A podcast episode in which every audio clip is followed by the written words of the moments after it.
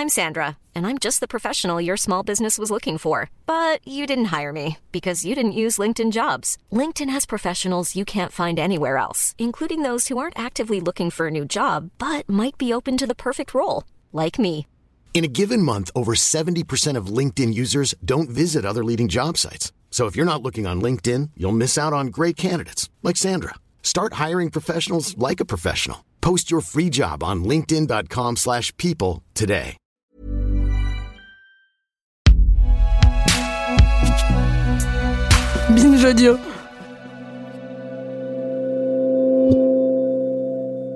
Le fait divers, c'est le seul champ journalistique dans lequel les anonymes peuvent faire la une.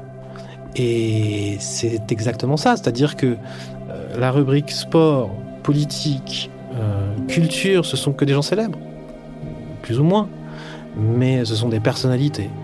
Dans les faits divers, eh ben, ce sont les gens ordinaires, par opposition aux gens célèbres. Et donc ça permet de rentrer chez eux. Thibaut sait de quoi il parle. Il fait ça depuis des années. Il a notamment co-signé la grande enquête du magazine Society sur Xavier Dupont de Ligonnès, qui s'était vendu, souvenez-vous, comme des petits pains à l'été 2020. Le fait divers, c'est d'abord et avant tout un genre journalistique, un genre majeur, mal considéré parfois, malgré ou à cause de sa popularité, et un genre qui a beaucoup changé ces dernières décennies, en apprenant de ses erreurs parfois lourdes de conséquences. Vous écoutez Programme B, je suis Thomas Rozek, et voici Anatomie du fait divers.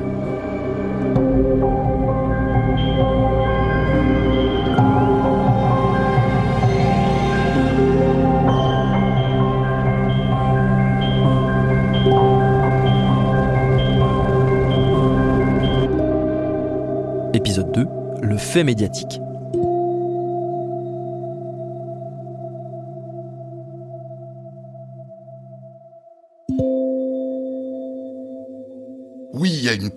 Public qui est fasciné, j'aime pas le mot, parce que fasciné n'est pas un, un bon mot, qui s'intéresse au crime. Christophe Ondelat, journaliste, animateur de Ondelat raconte sur Europe 1. Mais ça reste quand même une partie minoritaire dans le pays. Je crois que la majorité des Français ne s'intéressent pas plus que ça, disons, au crime. Et euh, comme les gens doutent toujours de, de cette affirmation, j'ai un argument massue qui est de dire, si ça intéressait une majorité de Français, il y aurait une émission criminelle sur TF1. TF1 est une chaîne populaire à vocation à spectre large. Euh, si elle sentait une montée dans le pays d'intérêt pour le crime, elle aurait consacré une émission au crime. Le groupe TF1 reporte ça sur TFX, comme le groupe M6 reporte ça sur W9, euh, comme France Télévisions a des rapports compliqués au crime, a accepté fait entrer l'accusé, puis jeté fait entrer l'accusé, puis construit une autre émission.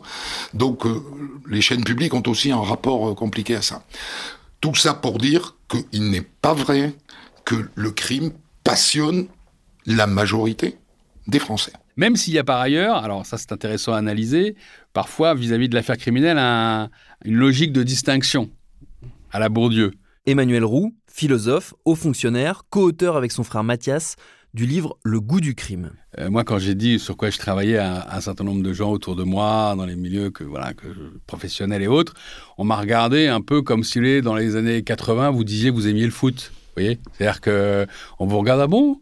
Euh, T'aimes le foot Euh, Bon, bah c'est pareil. Ah bon, tu t'intéresses à ces trucs-là euh, Ces gens qui s'entre- qui s'entretuent, là, machin? C'est un peu gore, tout ça. Vous voyez? Et bon. Mais en fait, ce qu'on constate aussi, quand on creuse un peu, en fait, c'est qu'en fait, les gens adorent ça. Nous, on a parlé à un moment dans notre livre, on a dit, nous, on est la génération faites entrer l'accusé. On n'a pas honte de le dire. C'est vrai que nous, on nous accuse souvent d'avoir un emballage très racoleur, très trash. Julie Rigoulet, journaliste, rédactrice en chef du Nouveau Détective. Euh, alors d'abord, moi, ce que je dis tout le temps, c'est qu'il faut pas oublier que les histoires qu'on raconte sont elles-mêmes très sombres, très trash, et que la couve ne fait que ne fait que refléter la réalité des faits. Moi, je trouve pas que ce soit du sensationnalisme. Je pense que c'est du journalisme. Voilà, ce n'est pas euh, du sensationnalisme que de euh, refléter les faits tels qu'ils sont. Après, tous ceux qui sont, regardent ça un peu en se pinçant le nez, euh, un peu voilà condescendant. C'est souvent les premiers qui ralentissent sur l'autoroute quand il y a un accident pour voir s'ils peuvent pas avoir quelque chose. Donc bon, je, voilà, ça, me fait toujours beaucoup rire les gens qui disent ça. C'était un peu comme à l'époque la presse People, tu sais, personne voulait la lire, mais euh, tout le monde euh, connaissait les histoires de, de, Jennifer ou de Pascal Obispo sur le bout des doigts. Donc, euh, donc voilà. Et puis aussi, on se rend compte que euh, finalement, euh, quand c'est, euh, je sais pas moi, France Inter qui fait du fait divers, bah, c'est bien vu.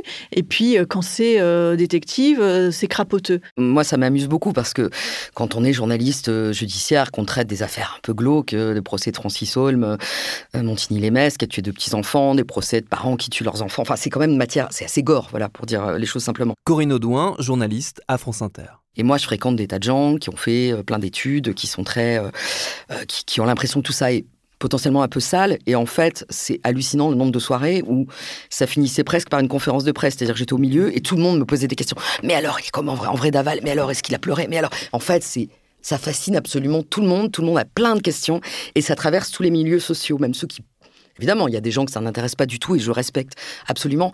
Mais ceux qui se donnent des airs de mépriser ça, en fait, ça les passionne aussi parce que euh, ça nous ça nous renvoie à ce qu'on est en tant qu'humain. On se dit mais comment euh, ce Jonathan Daval que, sa belle-mère décrit comme le gendre idéal, euh, le petit couple tellement parfait, qu'est-ce qu'il y a derrière la photo en fait? Et tous, nous tous qui vivons nos vies, et c'est encore plus vrai aujourd'hui à l'ère des réseaux sociaux, on sait très bien que ce qu'on affiche et ce qu'on montre sur la photo n'est pas forcément la vérité. que nous-mêmes quand on poste des photos de vacances incroyables, on raconte pas qu'en fait on est complètement déprimé parce que on vient de perdre son boulot ou parce qu'on vient d'être quitté par par son mari ou sa femme, on va montrer de soi une certaine image. Et en fait, là, tout se brise dans le fait divers, le miroir se brise, l'image de soi se brise. Donc, bah, les gens, euh, nous tous, euh, on se confronte à ça, on se rassure en se disant bah, finalement ma vie est pas si mal par rapport à en fait ce que cette personne vivait, ce qu'il a traversé. Donc, ouais, c'est inépuisable.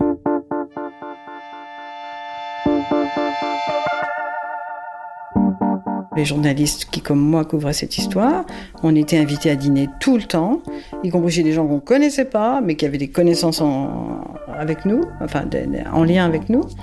Et on nous invitait juste pour parler de ça. C'était quand même assez extraordinaire. Cette histoire dont parle Laurence Lacour, c'est l'affaire du petit Grégory, qu'on appelle aussi l'affaire Villemain, le nom de famille de ce petit garçon assassiné en octobre 1984. Moi, je me souviens d'être allé en vacances en Guadeloupe à l'été 1985, donc en plein cœur de l'affaire, chez des cousins qui habitaient là-bas, bref. Et le premier soir, il y avait un apéritif d'organiser, et le percepteur était là, euh, de Basse-Terre, je crois, et puis euh, une autre sommité, on va dire, locale. Moi, je venais en vacances, voilà, j'étais là pour autre chose. la première question, la première chose, la seule chose dont on m'ait parlé toute la soirée, c'était ça. L'affaire Grégory, elle a marqué la France entière. Laurence Lacour, elle, elle l'a suivie pour Europe 1. Elle lui a consacré ensuite un livre extraordinaire, Le bûcher des innocents. Un livre qui jette une lumière cruelle mais très juste sur la pratique du fait divers à l'époque. Cette affaire est survenue au début des années 80, enfin au milieu des années 80, à un moment charnière qu'on ne verbalisait pas, hein, qu'on conceptualisait pas, mais qui avec le recul s'est avéré comme tel moment charnière entre deux époques pour les médias, deux époques pour les journalistes.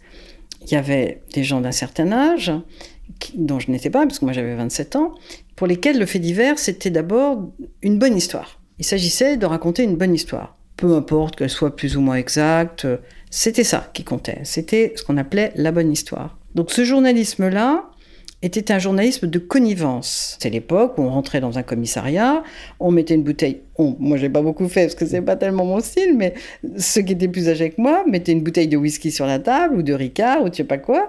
Et puis voilà, les mecs euh, racontaient les, histoires, les histoires qui devenaient après de bonnes histoires. C'était ça les relations. Ces gens-là ont vieilli. Les jeunes comme moi sommes arrivés. Alors je ne dis pas qu'il y a les bons, les mauvais, hein, mais est certain que euh, n'ayant pas cette habitude de la connivence, ayant été mieux formé en amont, on n'avait pas cette habitude de, copinage. Et donc il y a quand même une bascule qui s'est opérée et quand même des questions déontologiques qui ont commencé à naître, euh, euh, voilà, notamment à la lueur des dégâts humains quand même.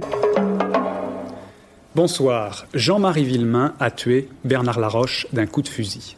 Jean-Marie Villemain, c'est le père du petit Grégory, ce petit garçon de 5 ans, dont le corps avait été retrouvé il y a 5 mois dans la Vologne, la rivière qui passe à l'épange dans les Vosges. Bernard Laroche, c'est le cousin, celui qui était toujours inculpé du meurtre de l'enfant, mais que le juge avait remis en liberté. Le drame a eu lieu en fin de matinée, au domicile de La Roche. Ensuite, Jean-Marie Villemain s'est constitué prisonnier. Il est 13h15 et comme chaque jour, Bernard Laroche regagne Aumoncé et sa petite villa située à flanc de colline. Alors qu'il se trouve sur le pas de la porte, il va surgir d'un bosquet Jean-Marie Villemain, le père du petit Grégory, est armé, armé d'un fusil de chasse. Lucien Boll, le beau-frère de Bernard, sort alors de la villa et tente de s'interposer. Bernard Laroche dit alors à Villemain Pose ton fusil et rentre on va s'expliquer. Villemain ne répondra pas, il tire une balle, une seule, qui perfore le poumon droit de Laroche. Bernard Laroche mourra 15 minutes plus tard, devant sa femme Marie-Ange. Le crime dans le crime, c'est pas pour les journalistes, c'est pas un, événement anodin. Là, ils sont quand même impliqués. Hein. Ils ont connu la personne qui se fait tuer, ils ont connu la personne qui a tué, ils ont discuté avec eux, ils ont partagé des moments, partagé des verres. Donc ça, ça, forcément, ça remue quand même un petit peu la conscience après. Hein. On n'arrive pas là pour découvrir quelque chose dans lequel on n'est pas partie prenante. Bien au contraire. Tout le monde a été traumatisé, bien sûr, les premiers intéressés, les familles, mais la justice, les journalistes, tout le monde a été traumatisé parce que tout le monde est allé jusqu'au bout du bout du bout des excès par justement ce défaut de garde-fou, parce qu'on arrivait à un moment voilà, où les tissus étaient usés, ils ont craqué. Donc c'est ça reste quand même maintenant une espèce de, mot d'ordre. On fait pas comme ça. On fait pas comme ça. Et je vais vous dire, dix ans plus tard, en 1994, il y a une affaire d'une petite fille qui est morte euh, empoisonnée après avoir avalé du sirop de la josacine qui s'est avérée empoisonnée au cyanure. Dix ans après Grégory, 84, 94. Et là, moi, j'ai vu le changement. Alors, c'est là d'abord que le procureur a commencé par dire ici, il n'y aura pas d'affaire Grégory. Et de fait, il n'y a pas eu d'affaire Émilie. Il y a eu l'affaire de la Josassine empoisonnée. Ce qui n'est pas du tout la même chose, puisque là, l'intérêt s'est focalisé sur euh, la défaillance industrielle, dans un premier temps, d'un produit pharmaceutique. Puis ensuite, comme il y a eu une enquête, il y a eu un procès, ça a fait du bruit. Mais c'est pas devenu l'affaire Émilie. C'est d'abord devenu une affaire de société qui parlait à tous les parents qui donnaient de la Josassine à, leurs enfants. La sémantique a beaucoup évolué et j'ai vraiment vu le, passage d'une époque à l'autre aussi. D'ailleurs, c'est l'époque où émergeaient dans les rédactions les chartes de déontologie. Euh, moi-même, j'ai assuré énormément de formations de jeunes journalistes euh, sur ces questions droit de la presse, droit à l'image, diffamation, injure. Enfin, vraiment, il y a eu quelques années où euh, une espèce d'embellie comme ça où on essayait de reprendre la maîtrise des choses. Bon, j'ai un petit peu basculé après avec l'arrivée du tout info qui a un petit peu remis encore ça en question.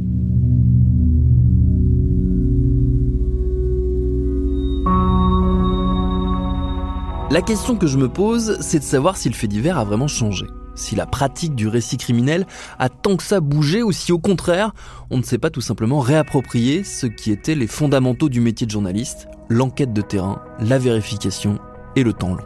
Chaque matin, on lit la PQR.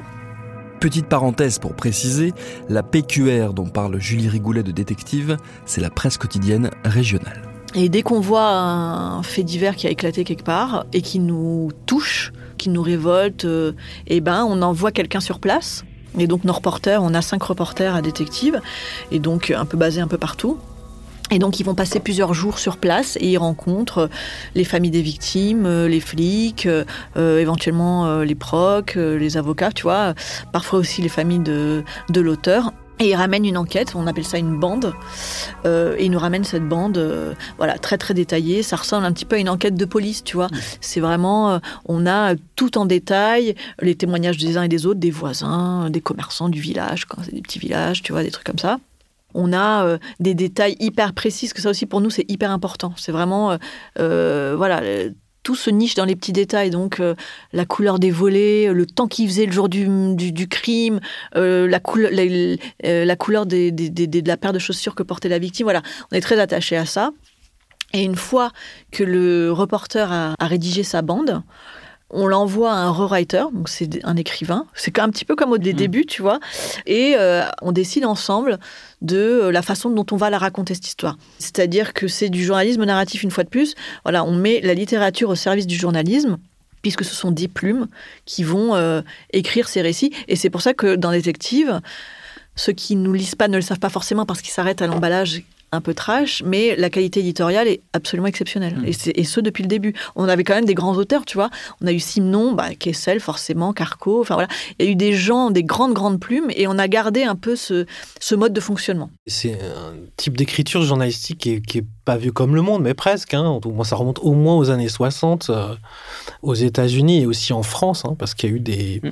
des journalistes qui se sont illustrés dans ce, dans ce qu'on a appelé le new journalism, en fait, euh, à l'époque. Thibaut Rez, journaliste, co-auteur de l'enquête consacrée à Xavier Dupont de Ligonnès pour le magazine Society. C'est vrai que ça a eu tendance peut-être à disparaître un peu.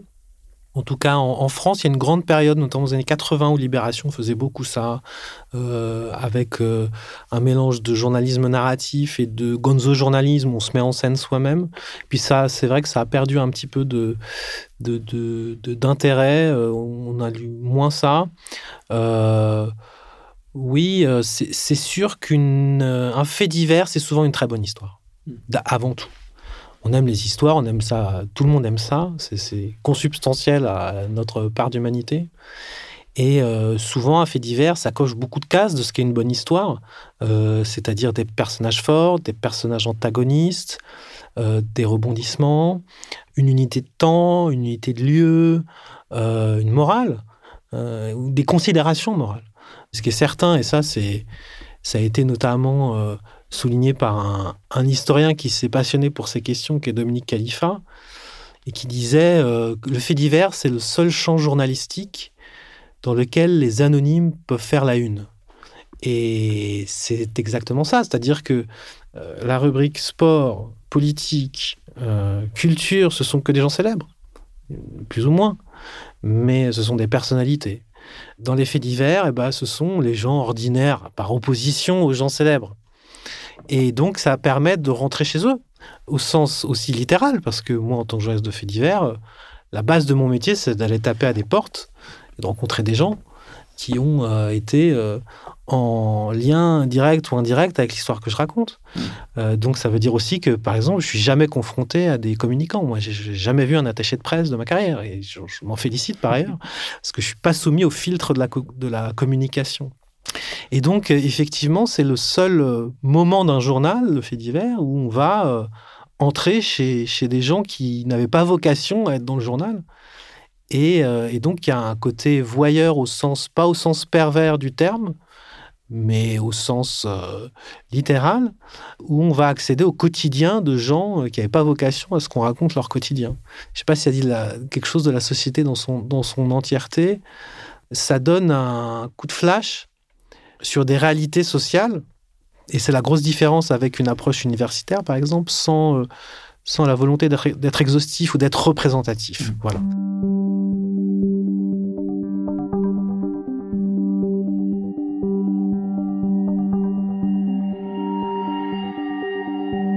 Bien comprendre que lorsqu'on est euh, parachuté comme ça sur, sur, un, sur un fait divers, on arrive souvent dans un village Ronan Folgoas, journaliste au Parisien, auteur du livre Le mystère jubilaire. dont il faut euh, essayer de, de saisir euh, les, les, les- les codes, les principaux lieux d'intérêt et, et rentrer en contact avec la population. Parce que la population locale dans un petit village, c'est énormément de choses. L'affaire déjà a commencé à se, à, se diffuser au sein de la population et donc il y a beaucoup de rumeurs qui circulent, donc il faut essayer de, démêler le vrai du faux. Mais, en tout cas, en discutant avec les gens, on arrive euh, très rapidement à bah, obtenir euh, des, contacts euh, et puis des, véritables informations.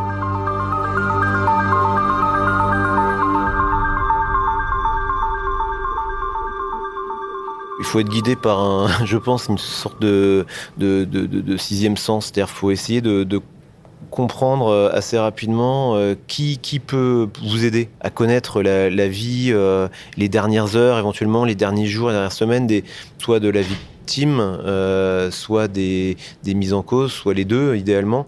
Et il ne faut pas euh, avoir peur de, poser des questions très, très larges parfois euh, pour comprendre d'où viennent les personnes impliquées dans, cette affaire. Ne pas seulement se concentrer sur les, derniers instants, les dernières heures, ce qui a pu se produire à l'intérieur de cette maison, là où on voit les, les, scellés de la gendarmerie.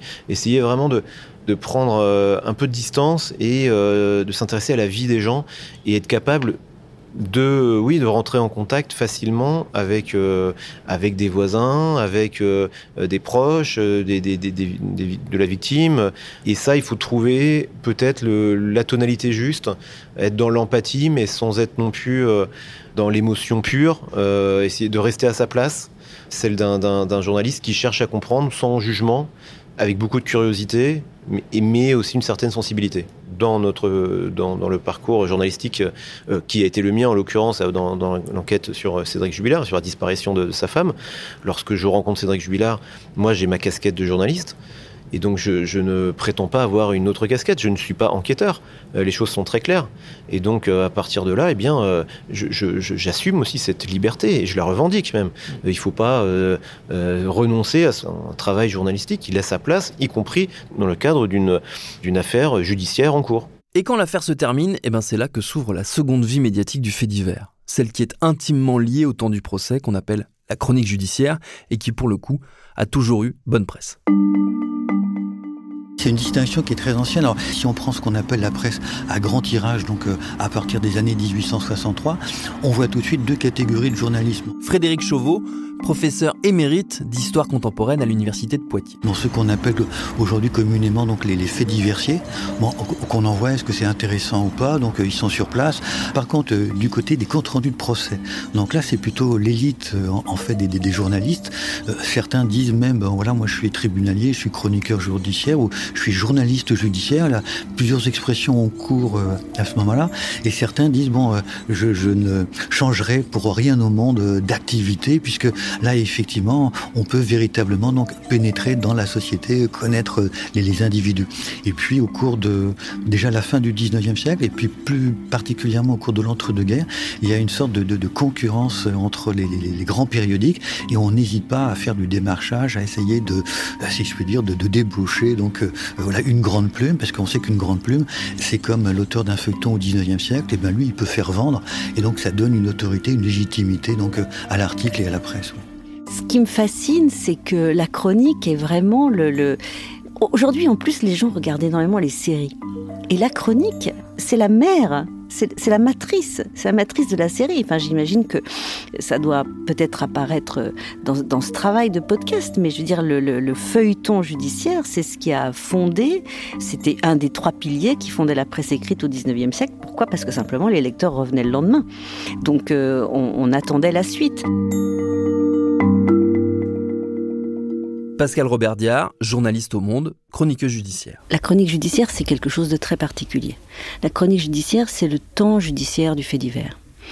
Donc là, c'est d'une part comment ce fait divers, comment cette histoire criminelle ou correctionnelle, mais disons, parlons des affaires criminelles, va être exposée, débattue, contradictoirement, dans un lieu c'est quand même incroyable quand on y pense. Enfin, moi, je, continue à être émerveillée par ce lieu qui est tout petit. Euh, enfin, qui est tout petit. Oui, c'est pas grand. Le prétoire d'une salle d'audience sont grandes, mais le prétoire d'une salle d'audience, c'est vraiment pas grand. Elle va faire coexister des gens qui ont tout pour se haïr. Voilà.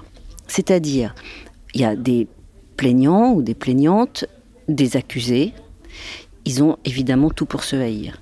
Euh, les familles des uns, les familles des autres. Et toutes ces personnes vont coexister dans le même lieu, vont devoir s'entendre, vont devoir écouter la même chose, vont devoir entendre des versions différentes.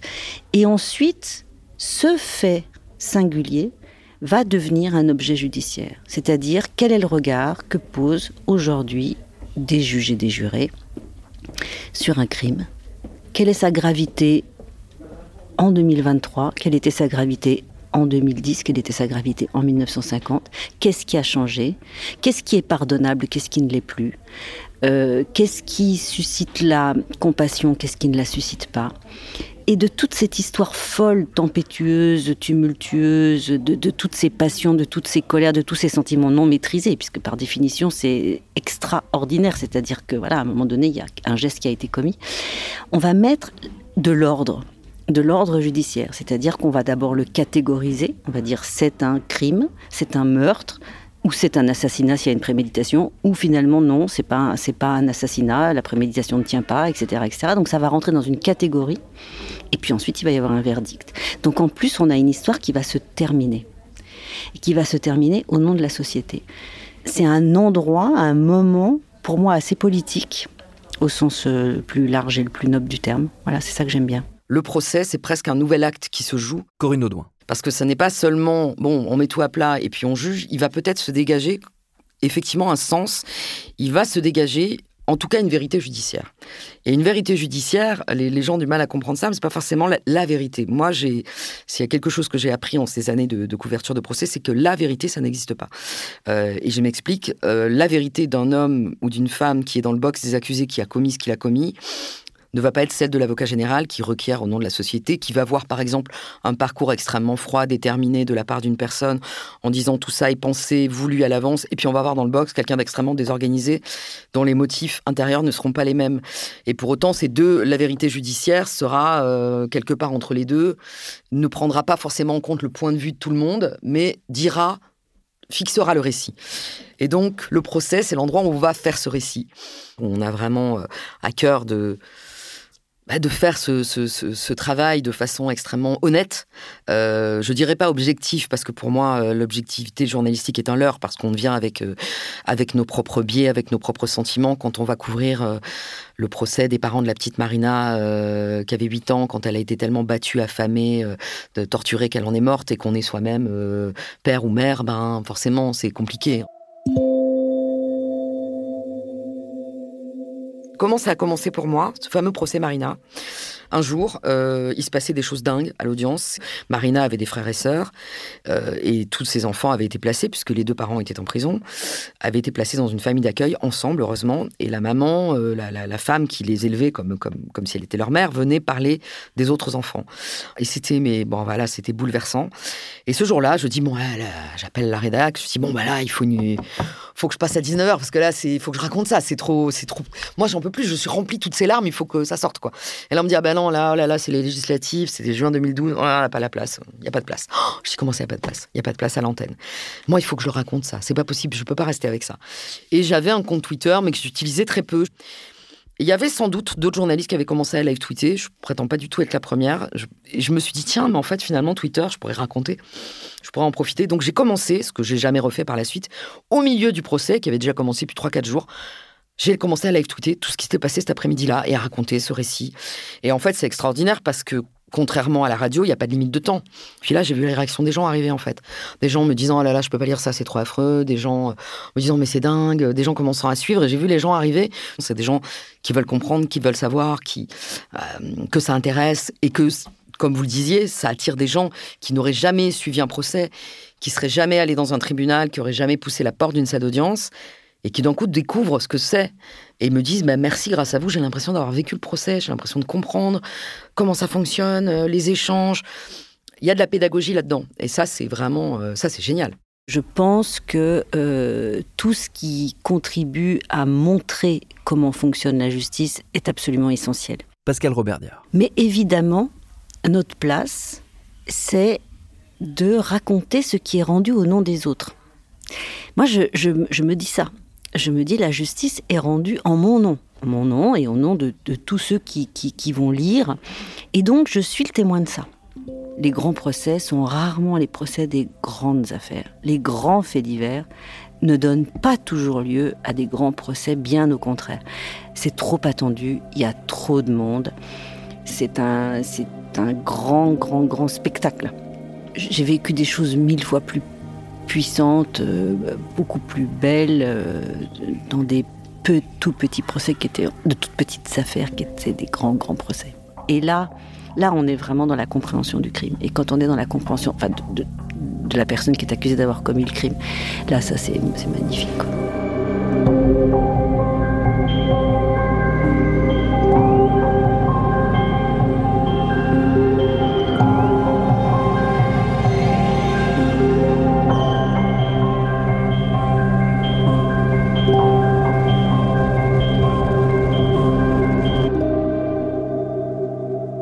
À suivre.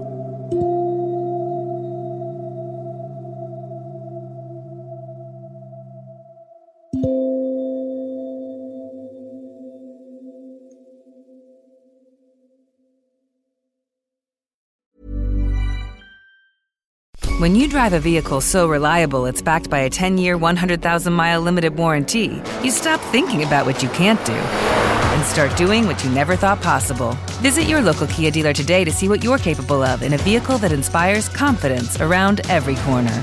Kia, movement that inspires. Call 800 333 4KIA for details. Always drive safely. Limited inventory available. Warranties include 10 year 100,000 mile powertrain and 5 year 60,000 mile basic. Warranties are limited. See retailer for details.